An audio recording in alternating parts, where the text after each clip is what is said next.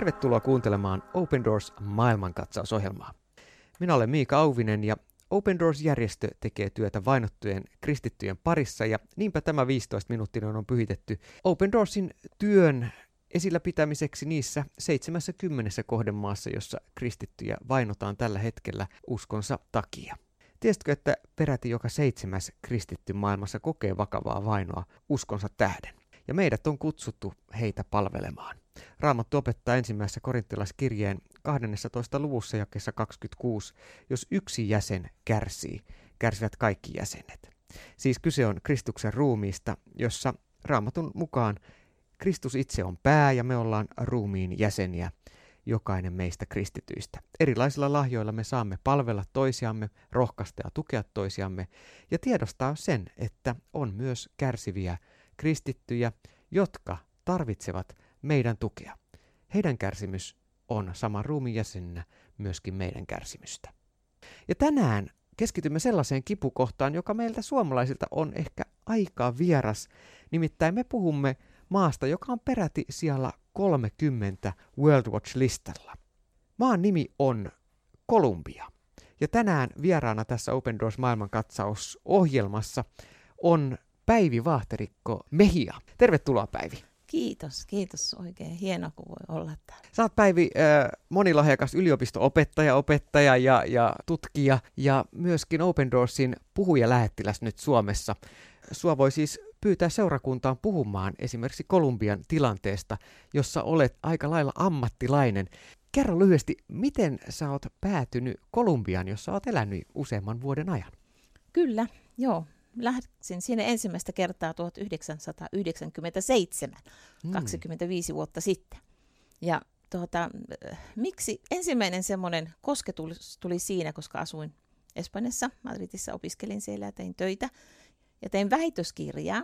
Joo. Ja minun ohjaajani, espanjalainen ohjaaja, sanoi, että Päivi, katsopas Kolumbiaa kohti, että siellä teoria ja käytäntö kohtaavat. Mm. No, se ei saanut minua vielä lähtemään sinne, vähän huristutti se lähtö, mutta sitten 1997, kun menin naimisiin, niin tämä minun ra- armas mieheni sitten sai. Ja läksimme sinne sitten. Se oli se, millä ei pelottanut. Mm. Onko miehesi Raul siis kolumbialainen itse? On, hän on kolumbialainen. Joo, ja te tapasitte Espanjassa. Kyllä, 95. No niin, kyllä. Ja siitä suunta vei Kolumbiaan ja, ja olette asunut siellä kuinka monta vuotta yhteensä? Yhteensä, jos otetaan ne semmoiset suomivisitit pois, niin 17-18 vuotta. Wow, mm. se on pitkä aika. Tosiaan monelle suomalaiselle on edelleen yllätys, että kristittyjä vainotaan Kolumbiassa.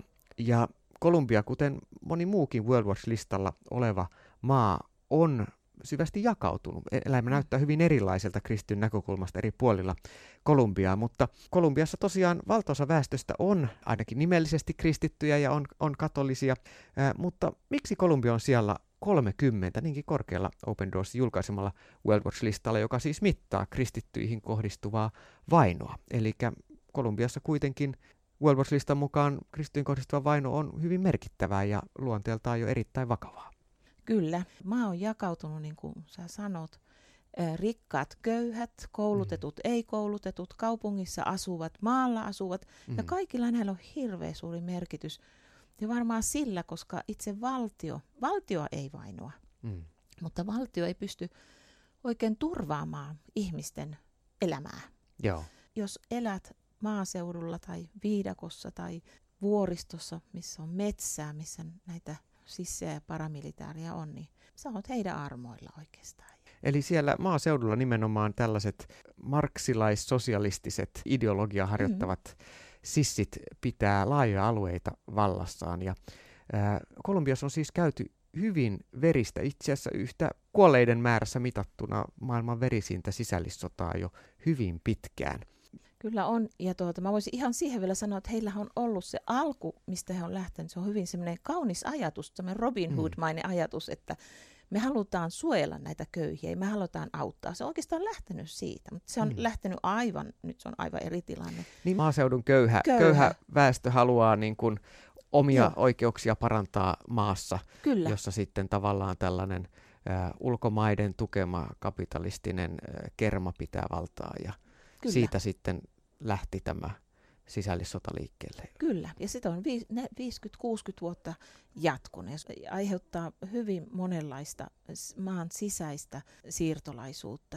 Näillä vasemmisto-sissiryhmillä on ihan määritellyt kohteet, jota, jota he kokee uhkaksi. Kerro ketä ja miksi?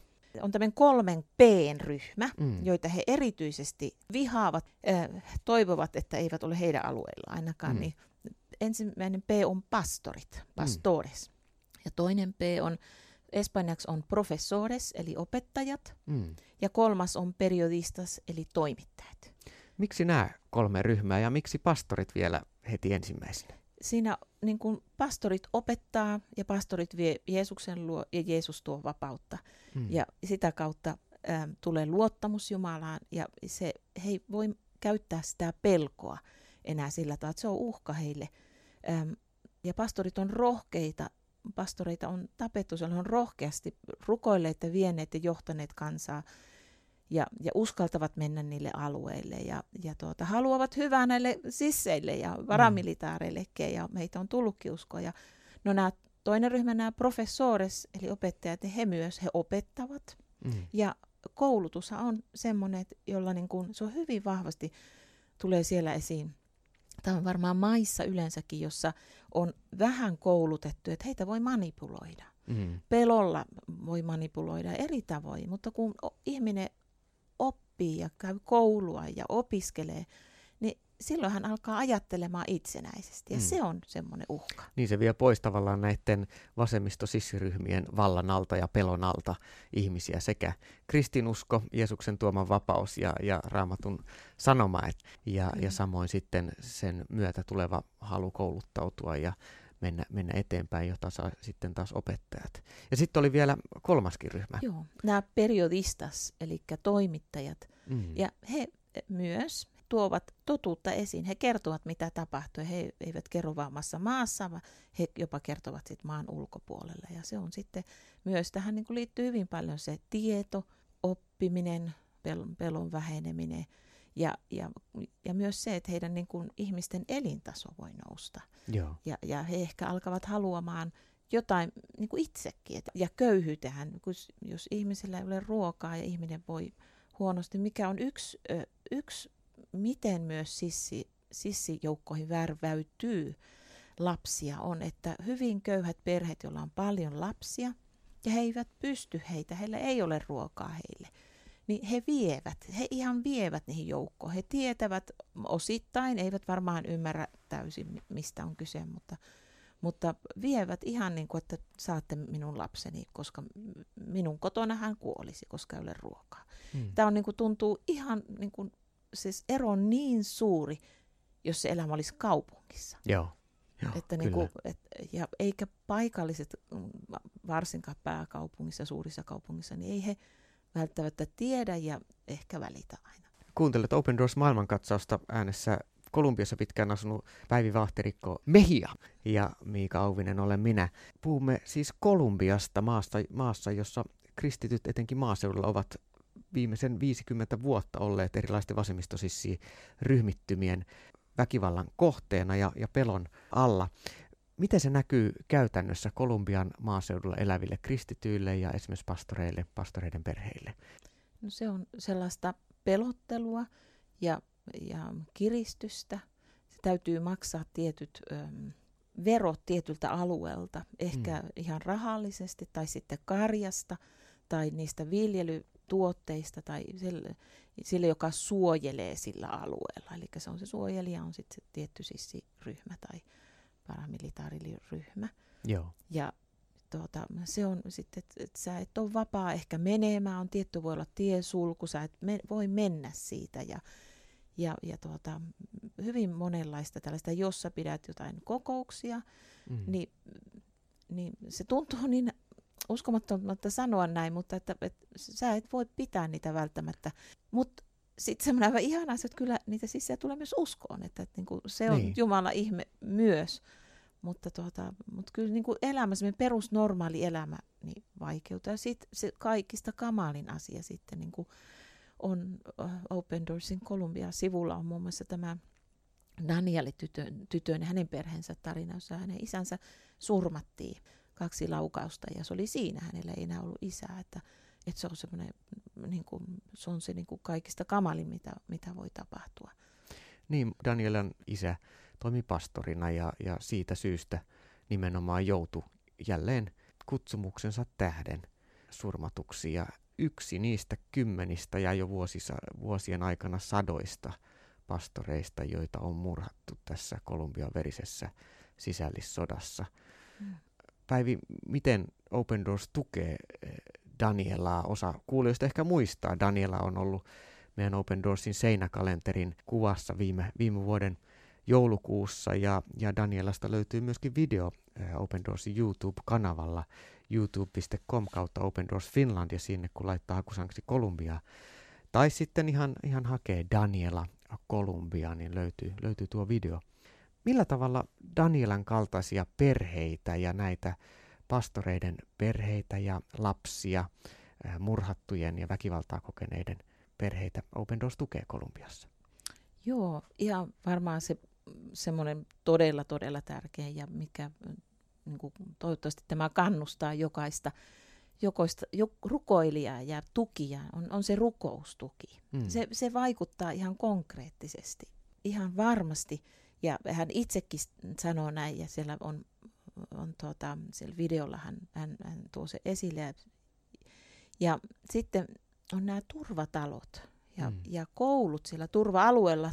Usein he tarvitsevat ihan tämmöistä traumaterapiaa, koska ja jos se, että isä on kuollut, vaikuttaa yleensä ja siihen, että ruoan tulo tai raha on paljon vähemmän sitten, ja, niin, niin, että sun ajatukset on siinä, että mistä, mistä huomenna ruokaa, mm. niin jos he saa olla turvatalossa, elää siellä ja saada niin kuin turvattu tämä, e, että heillä on ruokaa ja heillä on turvallinen, saati sitten, että he jopa sellaista sanottaisiko näin sofistikoitunutta mm. apua, mm. kun traumaterapia voivat saada, niin se on niin kuin todellista hoita, hoitamista. Että se on kyllä Open Doorsin kautta erittäin tärkeää työtä. Mm.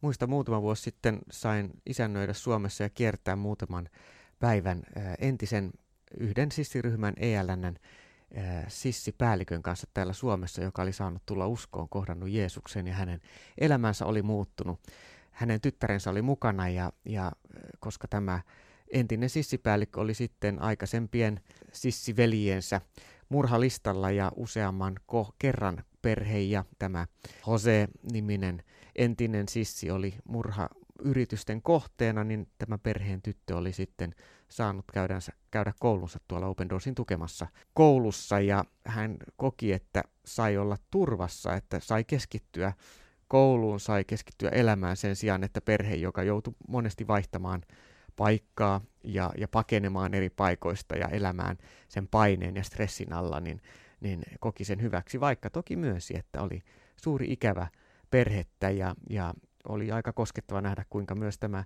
tämä isä äh, ihan itki siinä, kun sanoi, että he maksaa suurta hintaa siitä, mm. että he seuraa Jeesusta. Mutta tämä isä koki sydämellään, että hän haluaa viedä tänä päivänä evankeliumia näille entisille sissi ystävilleen, joiden kanssa hän on valitettavasti, niin kuin hän sanoi, liian monta kristittyä itsekin ollut tappamassa edellisessä elämässään sissinä.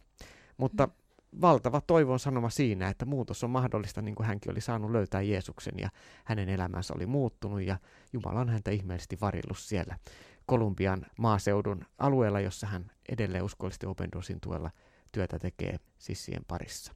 Näin, näin Kolumbiassa ja näin myös meillä. Muutos on mahdollista ja Jeesus etsii edelleen jokaista meistä. Tänään voit myöskin oman osasi Kristuksen ruumiin jäsenenä tehdä ja olla mukana esimerkiksi Open Doorsin työssä tukemassa myös Kolumbiassa eläviä kristittyjä ja siellä myös näitä entisiä sissejä, jotka ovat kääntyneet kristyksi ja nyt palvelevat ää, kristittyinä. Lisätietoja Open Doorsin työstä 70 kohdemaassa löydät osoitteesta opendoors.fi. Minä olen Miika Auvinen ja ensi viikolla jatketaan juttua Päivin vahterikko Meihan kanssa Kolumbian tilanteesta. Tässä oli tämänkertainen Open Doors maailmankatsaus. Sydämenen kiitos seurasta. Hei hei! Hei!